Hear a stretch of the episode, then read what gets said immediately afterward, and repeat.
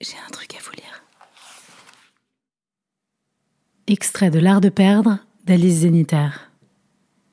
Les bateaux sont énormes et sur la mer, leurs flancs sont un mur de métal. Les bateaux sont énormes comme les lafoules qui cherchent à embarquer et qui s'agglutinent sur les quais. Les bateaux sont énormes, mais vus de derrière cette marée humaine qui exige ou supplie d'obtenir une place, ils le sont un peu moins. Qui a décidé de ceux qui pourraient y trouver refuge? Il faut monter à bord des animaux français, des poules, des moutons, des ânes et des chevaux français. Les chevaux sont absurdes au-dessus des flots, sanglés au ventre, pris aux jambes, entravés et levés comme des caisses, poussant des hennissements, montrant des yeux affolés qui tournoient sur eux-mêmes dans le crâne oblong, la capsule des eaux. Il faut monter des chevaux sur le pont. La houle et le roulis les rendent fous. Certains se brisent net la jambe avant. D'autres tombent par-dessus bord.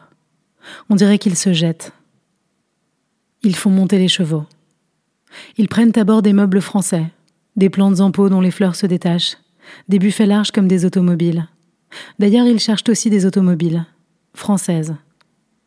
Un peu plus tard, ils rapatrieront même des statues, déboulonner des places devenues algériennes pour gagner l'abri de petits villages de France où les officiers de l'armée de 1830, figés pour toujours dans une pose de bronze, pourront continuer à saluer bravement, à tendre leurs lunettes ou à commander leurs soldats invisibles.